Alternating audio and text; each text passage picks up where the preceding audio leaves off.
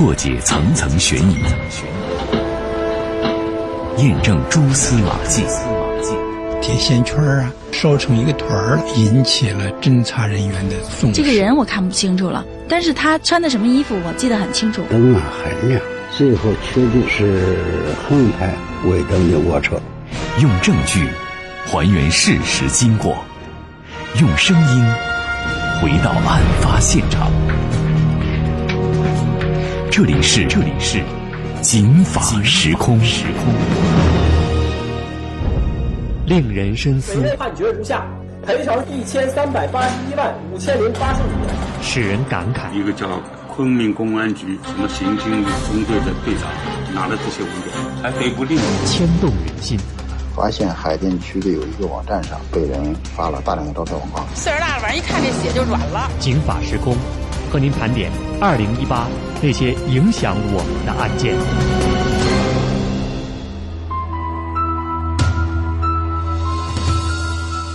二零一八年的九月十九号，北京市第三中级人民法院公开宣判了一起汽车消费欺诈案。这个案件是目前为止我国法院宣判的生效判决当中，消费者获赔金额最高的一起买卖合同的纠纷案，价值千万。其实，二零一八年还有一起类似的案件，就是一度沸沸扬扬的贵阳宾利 4S 店和车主的。宾利慕尚退一赔三的纠纷案，不过就在年底，最高人民法院作出了终审判决，基于适用法律错误的原因，撤销了贵州市高级人民法院之前作出的贵阳宾利 4S 店需退一赔三的一审判决，而终审改判为贵阳宾利 4S 店、贵州新贵兴宾利 4S 店。无需赔偿慕尚车主一千六百五十万巨额赔款，仅赔偿车主十一万即可，驳回了车主退一赔三的诉讼请求，还判决他赔偿三十一万多元的诉讼费。这里外一加一减，这车主诉这么一趟，不仅没得钱，还赔进去二十万。这个案件是全国第一例，也是目前全国唯一的一例由最高人民法院审结的。消费者投诉欺诈纠纷案，这个案件的判决结果不仅对汽车消费领域，而且对整个社会消费领域的欺诈类纠纷的法律适用、裁判尺度都有重要的指导意义。它的关键点就在于售前新车的 PDI 程序，最高人民法院认为不告诉消费者不属于欺诈行为。但是，我们今天要说的这个案件到目前为止。判决已经生效，虽然在其他城市目前也有一审已经宣判的一辆豪车赔出了一千万多元的赔偿，但是生效的北京的这一起是第一例。那是二零一四年的一月二十六号，北京的贾女士看上了一辆五百二十万元的劳斯莱斯古斯特 EWB 型汽车。这款汽车还有个小名儿叫“幻影”。劳斯莱斯幻影是一款超级豪华车，它的设计基本已经接近了劳斯莱斯的极致。雪茄型的车身表明，这是一台拥有悠久历史的英伦车，彰显身份。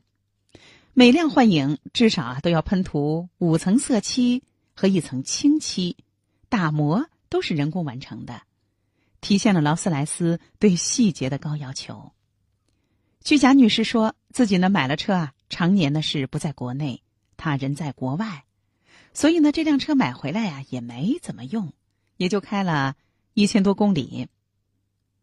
这就到了二零一五年的四月，一年多了。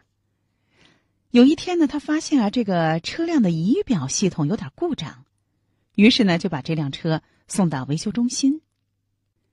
维修中心检查了车辆，告诉他说：“哎，你这辆车有修过的痕迹吧？也不能保修。”贾女士的委托代理人李律师告诉记者说：“黑天以后拉到四 S 店，四 S 店呢放那以后呢，四 S 店给我们打电话，就说您得过来看看，为什么这车可能被动过？这样我们就去现场看了。当然，四 S 店说就是十分肯定的说，这个这个车被调过里程表。”贾女士心想：我这刚买一年多，才开了一千公里的车，他怎么可能维修过呢？于是呢，他就叫来了销售公司盘问这个情况。这辆车的销售公司是锦林盛泰公司。销售公司的人来了，说啊，这辆车没修过，原来呢也没有开过，不可能有这样的状况。不过维修中心的技术人员可不答应，他们当场就指出哪些地方维修过，哪些地方拆卸过。技术人员还把电脑拿了过来，插在车上。电脑显示，车上面有很多地方的零件都被换过，而且真实的里程数是五千多。而不是一千多。车辆出现故障，正常维修，却被告知：“你先别维修，你这小麻烦，你先看看呀，你这车有可能它事儿大，它公里数都被人修改过，已经不能保修了，之前还被动过。”贾女士这一听啊，心里很失衡，她心想：这么贵的车，竟然是个二手车，而且。还瞒着自己这些信息，他认为四 S 店存在欺诈行为，于是二零一五年的七月，贾女士把销售公司锦林盛泰告到了朝阳区人民法院，认为这辆车在销售的过程当中存在欺诈，要求撤销合同，赔偿自己三倍的车款，合计一千三百八十万元。常理说，被人这么一告，而且是铁证，赶紧掏钱，只要把钱花到位了，这事儿也能平啊。可是，锦林盛泰公司可没有这么做，不仅仅是因为这钱要的太多，更重要的是，他认为这辆车是合格的，我销售这辆车的行为没有欺诈。那为什么呢？更重要的是，锦林盛泰公司呢还一不做二不休。不怕你把我诉到法院，不怕法院公开审理，不怕记者来报道，那又为什么呢？这里是警法时空。这天，这个案件一审在朝阳法院开庭了。贾女士，咱们就不说了，她呢在庭审的过程当中说的还是那些事儿。咱们关键啊，看锦林盛泰公司怎么辩解。锦林盛泰公司的意思有几个？第一个就是我这车没问题，绝对是新车。我卖这车啊，也不存在欺诈。第二，锦林生态公司呢提出了一个非常让人值得玩味的重要的细节。他说呀，其实这辆车是五百二十万，但实际上他们的发票开的是四百六十万。不仅如此，贾女士呢当时只付了一百来万，这钱啊剩下的尾款。一直没付，就到今天，他当了原告，把四 S 店诉到了法院，那他还有二百六十九万元的钱还没付呢。也就是说，这贾女士啊是欠钱买车，这保险费用还有十三万，车辆的购置费还有三十八万，那都是四 S 店替他掏的。所以四 S 店认为，您这是一个正常的消费者吗？所以呢，在庭审的过程当中，四 S 店提出了反诉。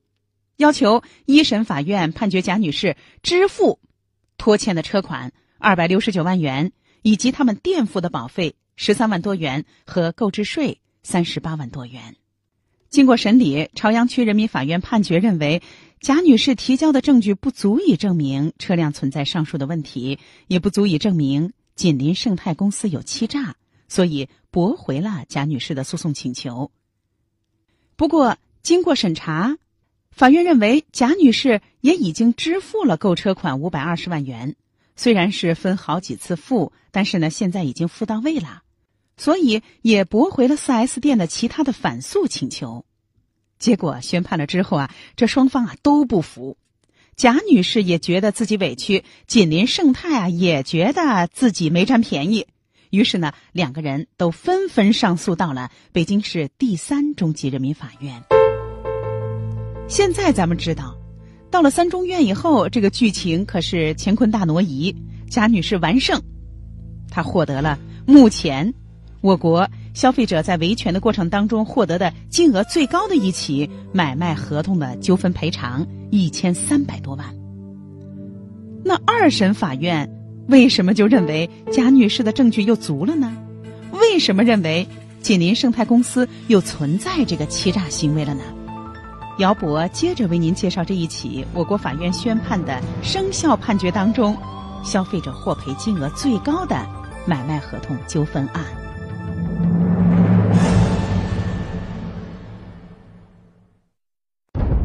令人深思。判决如下。赔偿一千三百八十一万五千零八十五元，使人感慨。一个叫昆明公安局什么刑警中队的队长拿了这些文件，还给不令，牵动人心。发现海淀区的有一个网站上被人发了大量的招嫖广告，岁数大了，一看这血就软了。警法时空，和您盘点二零一八那些影响我们的案件。一审宣判了之后。这原告和被告都不服，贾女士认为不对，这四 S 店也认为不行，于是呢，他们纷纷上诉。二零一八年的七月三十一号上午，这个案件二审在北京市第三中级人民法院正式开庭。开庭的时候，贾女士拿出了一份证据，这个证据呢，是她和宝马公司的销售公司之间的一个对话的视频。只见宝马公司在视频当中是这样证明的：“他说呀，这个车呀，二零一三年六月的时候是我们公司进口买的，车辆呢运到北京没问题，没有什么里程数。这车呢，我们进口来以后是用我们公司的自用的市场活动的，但是呢，当时手续办理呢还没有完成，就有人想要这车，就看上了我们这辆车，于是呢。”我们就把车呀，就卖给了一家叫德特公司的。当时呢，这辆车它不是做市场活动用吗？就经常接待客人啊，做做展示啊等等。所以呢，他有了里程数。当时大概呢跑了四千九百三十八公里。那这是二手车呀，不能给人家卖原价钱。所以呢，宝马公司呢还给自己的这个下家德特公司打了个折，优惠了十二万元。并且呢，约定这车辆的购置税，那宝马公司负担了。德特公司一算账也挺乐意，觉得跑了四千九，便宜了大概一百万人民币呀，所以呢，也就把这车买下了。但是买下了之后没怎么用，又把这车又给了锦林盛泰，也就是卖这辆车给贾女士的这个四 S 店。不仅如此，德特公司说啊，说我们可是这真人不说暗话呀。我们两个公司交车的时候，那单子上我都记载着四千九百三十八公里数呢。由于德特公司当庭把交车的记录单拿了出来，这可是一个关键证据啊！吉林盛泰公司一改一审的时候全面否认的态度，说啊，在交易的时候啊，这辆车的价格达到了六百多万元呢。贾女士购车的价格明显低于这辆新车，那她就应该知道这辆车有问题呀，否则为什么五百二十万卖给你呢？但是在庭审的过程当中，贾女士质疑说：“那一审的时候你怎么强调这是辆新车？你从来没提它还有五千公里的记录啊？难不成您在法庭上说的话是可以随便编造的吗？”这个案件的二审的主审法官，北京市三中院的法官郑多吉介绍说：“那么消费者实际上在使用一年多之后，这个车辆才一千多公里，这样从五千多到一千多，有这么一个降幅，这么个变化。我们认为，在这个过程当中，那么只有一种可能，那么就是锦麟盛泰公司进行了欺诈，进行了里程的修改。”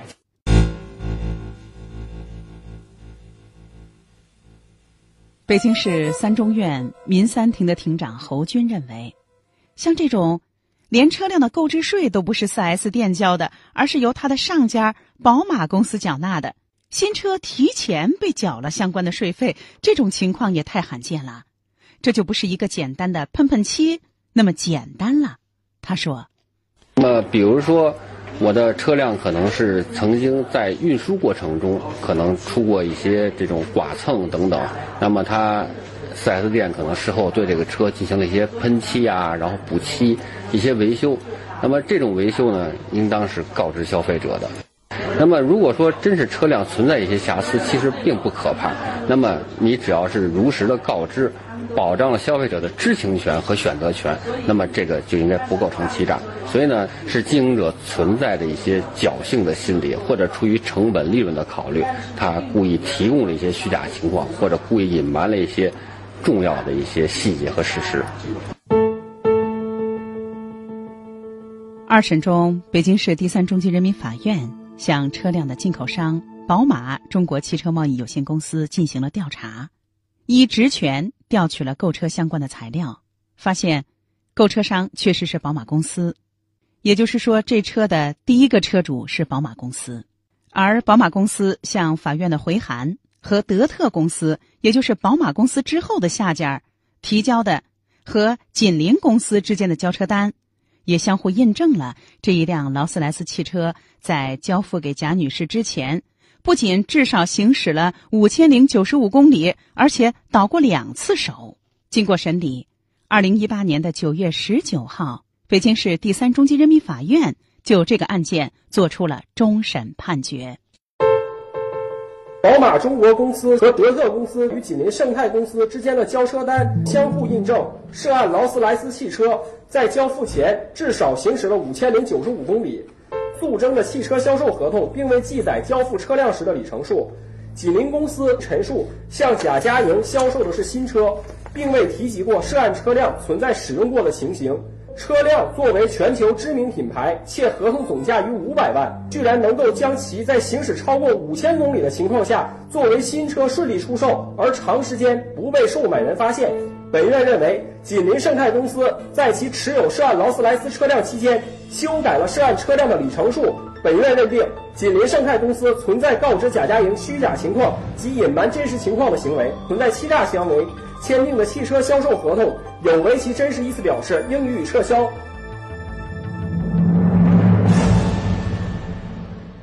那您听，综合以上的分析，法院首先认定，锦林盛泰公司确实存在告知贾女士虚假情况，并且隐瞒真实情况的行为。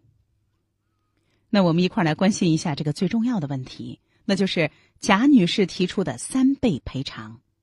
我们知道，《消费者权益保护法》当中的欺诈行为是有严格的限定的。那么，故意隐瞒行驶里程和之前的买家的行为，会是欺诈行为吗？我们来听这个案件主审法官郑多吉的宣判。二、惩罚性赔偿的适用问题。锦麟盛泰公司作为经营者，其故意隐瞒里程的行为构成《消费者权益保护法》中的欺诈行为。根据《中华人民共和国消费者权益保护法》第五十五条第一款，贾家营主张锦麟盛泰公司支付三倍赔偿的上诉请求于法有据。本案应当如何计算惩罚性赔偿的金额？惩罚性赔偿制度目的系制裁违法经营者的欺诈行为。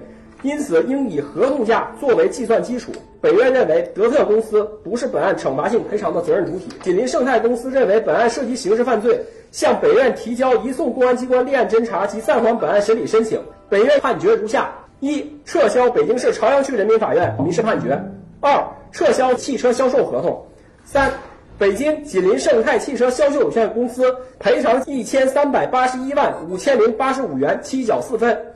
一审本诉案件受理费十万八千二百九十三元，由贾家营负担二九六四零元，由北京锦麟盛泰汽车销售有限公司负担七万八千六百五十三元。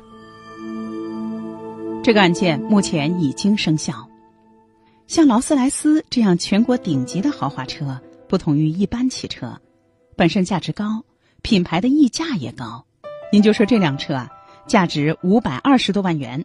而且四 S 店还说了，你捡了便宜，它应该卖六百多万呢。但是，正因为它是豪华车，所以轻微的问题也会严重影响车辆的价值，从而造成消费者的损失。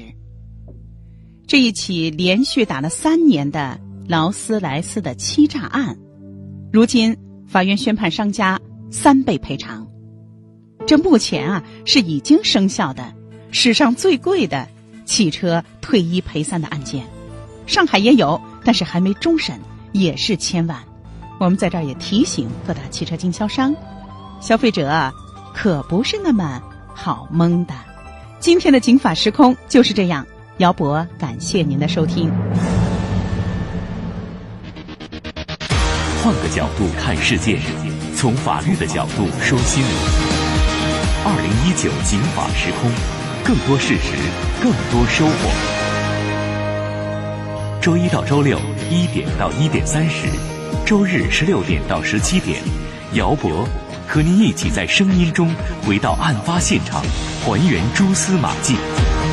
各大网络专业音频分享平台同步放送。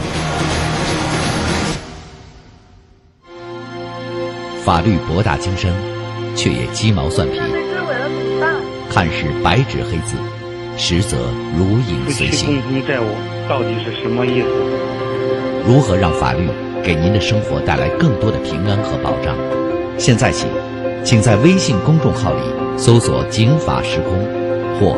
姚博幺零三九，不仅有《警法时空》往期节目内容，更有公益律师及时回答您的法律咨询。时空你好，我有个法律问题着急咨询。一个贴身、贴心的私人法律顾问。